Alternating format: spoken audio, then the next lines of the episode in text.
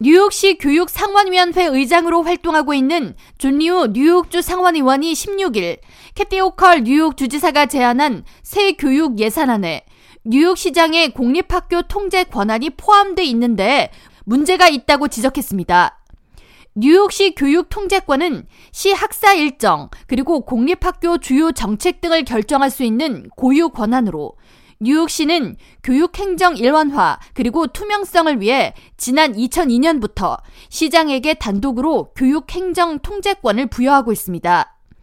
캐티 오컬 뉴욕 주지사는 지난해 6월 30일 에릭 애덤스 시장의 교육 통제 권한을 2024년 6월 30일까지 연장하는 법안에 서명했습니다.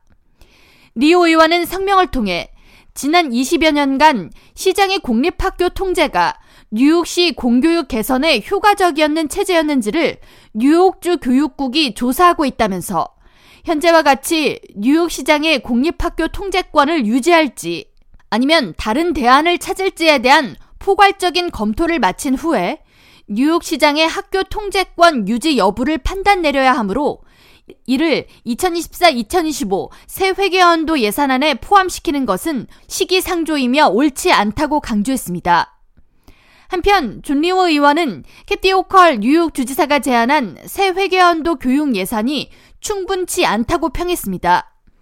리오 의원은 호컬 주지사가 전년에 비해 교육 예산을 8억 2,500만 달러, 즉 2.4% 증가시킨 것은 올바른 방향이지만 인플레이션으로 인한 주 전역의 학교 비용 부담 증가를 감당하기에 이번 예산은 충분하지 않다고 전했습니다.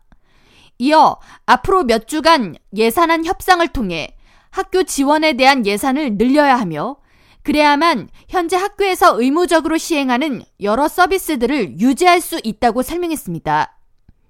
리오 의원은 마지막으로 지난해 뉴욕주 읽기 시험에서 3학년 학생 중 절반 이상이 숙달된 실력을 얻지 못했다는 데 우려를 표하며 학생들의 읽기 및 쓰기 능력이 향상되도록 파닉스 및 어휘, reading 교과 과정을 강화하는 데 예산을 배정한 주지사의 배려에 감사를 나타낸다고 전했습니다.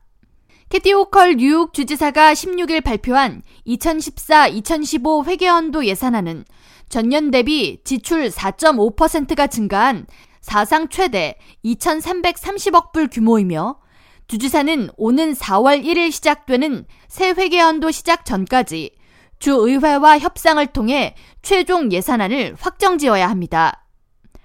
K라디오 전영숙입니다.